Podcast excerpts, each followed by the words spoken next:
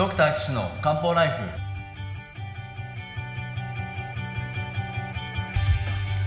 ポッドキャストドクター岸の漢方ライフは、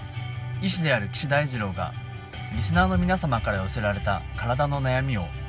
中医学をもとにした漢方薬や鍼灸治療の知識で解決するお手伝いをする番組です。現代医学では改善しない辛い症状や病名はあるけれど治療方法がない疾患、検査はしたけれど異常がない症状に対して、現代医学はもちろん漢方や鍼灸の考え方をお伝えしていくことで皆さんの生活を幸せにする岸漢方クリニックがお送りします。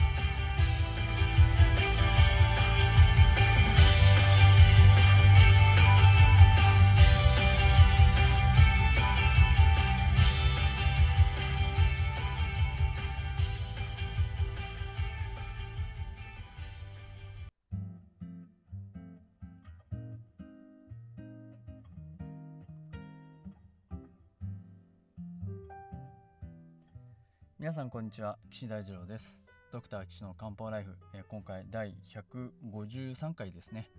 えー、お聞きください、えー、ということで、えー、と私の勉強会のですね、えー、聞きたいというリクエストからですね、まあ、あの一番、まあ、好評だった便秘の回についてですね、えー、聞きやすい長さに編集してななかいにわたって、今回含めてななかいにわたってお送りしてきましたけれども、今回がラストでございます。えー、今回は中医学で便秘はどういうふうに考えているのか、えー、で治療するにあたって薬だとこんなふうにするんですよ、鍼灸だとこんなふうにするんですよなんていうお話をですねしていますので、ぜひ皆さん最後までお聞きください。えー、そうですね。じゃあもう早速いきましょう。それではどうぞ。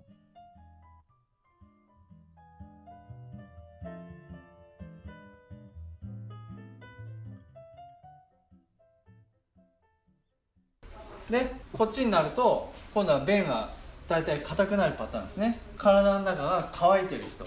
あとは血が少ない人、まあこういう方です。乾いてる人っていうと、うーん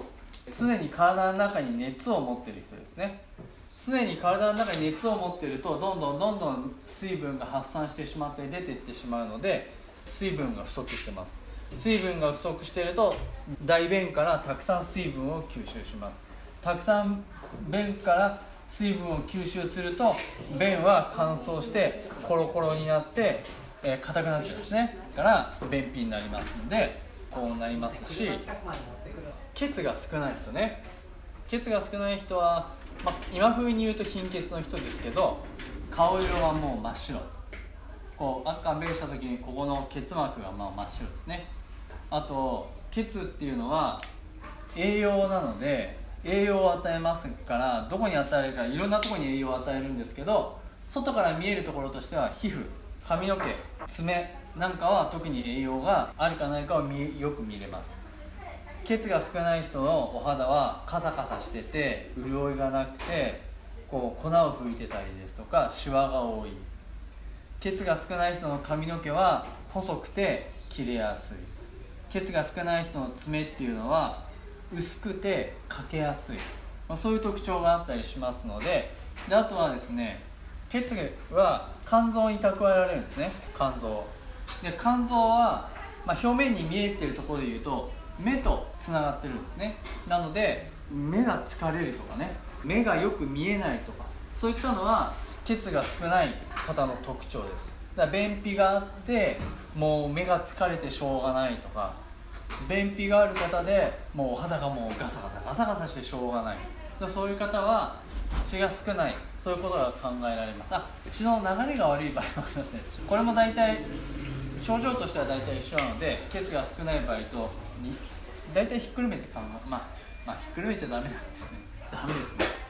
すね。少ない場合と巡りが悪い場合、まあ両方ありますので、そういうパターンが大まかに分けてありますから、これを見極めて治療すると非常に有効な便秘の解消方法ができます。なかなかその現代医学のその腸を刺激して便を出そうってする治療法をやると痛くて出ない、便を柔らかくする薬を使ったらもう柔らかくなりすぎて我慢できないとかね、でいち錠増やすと硬くて出なくなっちゃうけど、いち錠もうもう一つ増やすともう緩くて大変っていう、それだからコントロールが難しかったり、直接結局あれって便をねなんとかしようとしてるから難しいんですけど、中医学的なあ治療はですね、その便をうんぬんしようっていう前に、便を作っている大腸とか、大腸と非常に関係している肺とか、あとはその体の中の水分とか血をバランスを良くして、結果的に大便の流れを良くしよう、便秘を改善しようというやり方なので、あまりですねよっぽど間違った薬を使わない限りはおおむね良くなります。でこういう時にじゃあそれぞれどういう薬を使ったらいいですかっていう場合はのがあるんですけど、まあ気の流れを下にこう作ってあげればいいので、こういう時はまあ上上気筒、えー、っと超胃上気筒ですね。まあこれは僕が好きな薬っていう意味もあるんですけど、超胃上気筒なんかをよく使ったりしますし、便が乾いて出出ない人は、特に血が少ない人はね、潤腸湯っていう腸を潤して出しましょうっていう場合もありますし、体が乾いてて便が出ませんよっていう場合は、えっと、増液上気筒、まあ、特にですね生薬でいうと大黄とか気実っていうのは気を働かせて下にこう下ろしているような生薬ですし、房焦っていうのは便を柔らかくする方のね薬ですので、まあ、こういう薬をまあ組み合わせながらこういう漢方薬をね作ってあります。で特に僕がよく使う薬がありまして、まあ、それはマシニン丸っていうわけなんですけど、このマシニンっていうのが便を潤いをつけてこの押し出しやすくするのに非常によく使う薬です。おとし僕はその仕事として訪問診療をすごくたくさんやってて、もうはちじゅっさい以上、はちじゅっさいからひゃくさいぐらいのご高齢者の方を見ることがすごい多いんですね。で高齢者の方っていうのはもう押し出す力もないし、体もこうカラカラになって乾いているっていうのもあるので、そういう時に一番よく使うのはこのマシニン丸っていう、あの非常によく効きます。で便秘の薬いろいろあるんですけど、大黄甘草湯っていう薬があって、む昔のね書物の中にはえっとご飯を食べるけど食べたらすぐ吐く、食べたけどすぐ吐く、食べたけどすぐ吐いちゃう、そういう人に飲ませる薬です出てます。これなんでかっていうと、さっきお話しした腸閉塞のことをちょっと思い出してほしいんですけど、途中で詰まっておえって吐いちゃう、食べたら吐いちゃう、それがね続いてる、まあ、そんなイメージの薬なんですよね。もっと言うと上から下に気が通んないから、上から下に気を通しちゃいましょう。でそうすれば便通もつくし吐くのも治りますよっていう薬なんですけど、すごくですね切れ味がすごくいいです。飲むとすぐ効きます。なのでよく市販されている漢方便秘薬とかね、なんとか漢方便秘薬とかっていう中には必ず入ってるんですけど、非常に切れ味が強いのでズバッと出るんですよ。でズバッと出るんですけど、この薬はいつも出てたけど出てたけどあれ急に出ない、便おかしいっていう時に便の調子を取り戻す、その一時にスポンって使う薬なんですね。だからこれ毎日ずっと飲む薬じゃないんですよ。でしかもどっちかっていうと、あんまりその気が充実した人、気がいっぱいあるんだけど流れなくて流れなくて困ってますっていう人に使う薬なので、肺が弱っててもう気が十分になくて、もう肺結核昔やっててもう、ね、寝たきりで弱ってますみたいな人とか、歩くのがやっとでようやく病院に来てますとかっていう人が飲んじゃうとですね、ちょっと薬に負けちゃうんですね。すごいよく効きます、確かに。ですけどこう注意が必要なので、そういうこうがっしりしてもうあいつもだからもう快眠快便なんだけど今日は出ねえなっていうこうガーっていう人はすごいいいんですけど、こうしょなんか数日便が出ないですよねっていう人はこう飲んじゃうともうあのもう絶対お腹痛くなって出るけどもういいっていうことに な, な, なると思いますから、市販の薬使ってもらうのはすごくいいんですけど、何も知らないで、あでも知らないでっていうとちょっと失礼ですけど、そのあいいかもみたいな感じで自分で特に何の根拠もなく薬を選んで飲んだ場合、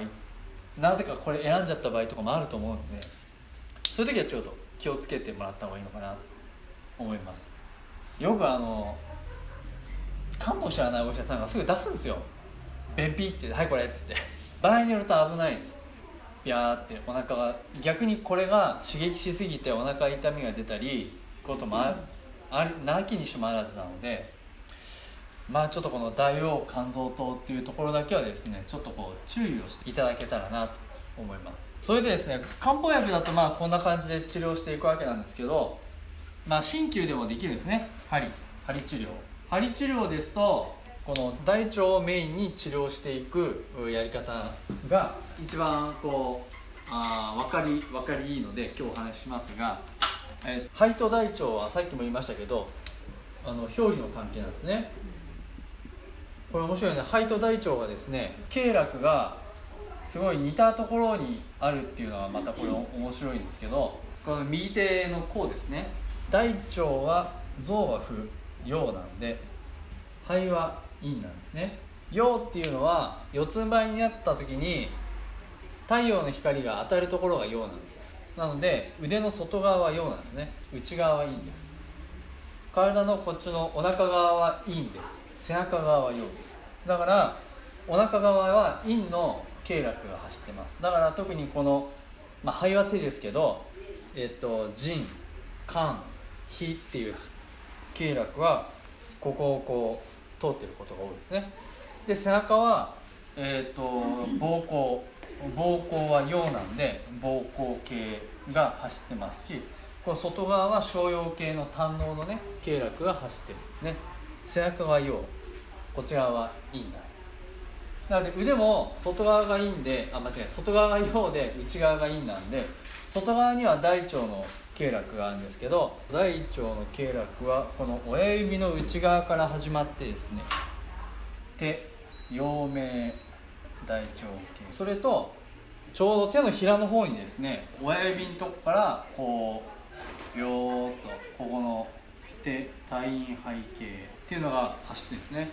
ちょうど内側と外側で走ってます。で便を出すのにはこの陽明大腸系を使うのもそうなんですけど、こちらの陰系の 肺, 肺を使ってもいいんですね。まあ、ただ僕はあのここの中のこの合谷っていう経絡があって、ここがまあ大好きなので、この合谷をね今日はあお灸をしてですね、あのもらおうかなと思います。えっと便秘の方は誰でしたっけ？便秘の方便秘の方はい、じゃあ今日は合谷やって、なんで便秘かをちょっとそれぞれちょっと探らせてもらいながら、他のツボも合わせてやりたいかなと思います。はい、皆さんいかがだったでしょうか。えー、っと中医学ではですね、治療としてこんなやり方をしますと、まああの刺激性非刺激性だけっていうわけではなくて、やはりえー、っとお悩みの方人それぞれの体を見させてもらって、こういう点ああいう点いろんな点を考慮してですね、その人に合った治療をしているというのが、まあ、中医学の特徴です。まあ、漢方薬を使ったり鍼灸、針やお灸を使ったりしてですね、いろんなアプローチの仕方がありますし、だからもうこの薬飲んだから合わないとか、あの薬で下痢になっちゃったから便秘は私は治んないのとかね、私はこの薬だからいいのとかじゃなくて、本当はねもっといいあなたに合った治療というのが実はあるんだなというのが分かっていただけたら嬉しいなと思います。でお困りの方はね、ぜひお近くの中医学をですね、まあ、特に漢方とか鍼灸をやってらっしゃる先生のところにご相談に行っていただくのは本当にいいなと思いますし、まあそういった先生方がね皆さんをお助けしてくれると思いますので、ぜひ中医学、うーんまあ便秘だけじゃないですけどね、まあ、何でも相談に行っていただければいいなと思います。まあ、今回もお話の中にあったかもしれませんが、肺とも関係ありますしね、まあ、あの体の潤いとか血とかと関係ありますし、血液となれば心臓とか腎臓とかもとも関係肝臓とかとも関係ありますから、やっぱりこの体全部を見てですね、本当になんで便秘になっているのかっていうところをしっかり判断して治療できるっていうのが中医学、漢方鍼灸のいいところなんだろうなと、まあだから効くんだろうな、だからにせんねんまえから残ってるんだなという気はね本当にしますのでね、えー、私のこのポッドキャストがですね、中医学、漢方や鍼灸を広めるのに役に立ったら嬉しいなと思っております。はい、ということで、えー、これでですね、えー、っと私の勉強会のまあいっかいですね、えー、月にいっかいやっているのをななかいに分けてお送りしたわけなんですけど、どうもね長かったですね。はい、まそしたらですね、次回からまた皆さんのお悩みが相談が届いておりますので、それについてね一つ一つあの丁寧にあのたいあの見ていきたいなと思いますので、ぜひ皆さん次回以降もお聞きください。えー、この番組では皆さんの体のお悩みを募集しております。岸漢方クリニックのホームページの ユーアールエル からお送りください。ホームページの ユーアールエル は高崎漢方.ジンノー ドット コム です。 タカサキ ハイフン ケーエスエーケーアイ ハイフン ケーエヌピーオー ドット ジムドットコム です。悩みはない方がいいんですが、もしお困りの場合はですね、この番組で取り上げさせてもらいますので、ぜひお送りください。えー、ということで、じゃあ皆さん次回お会いしましょう。さようなら。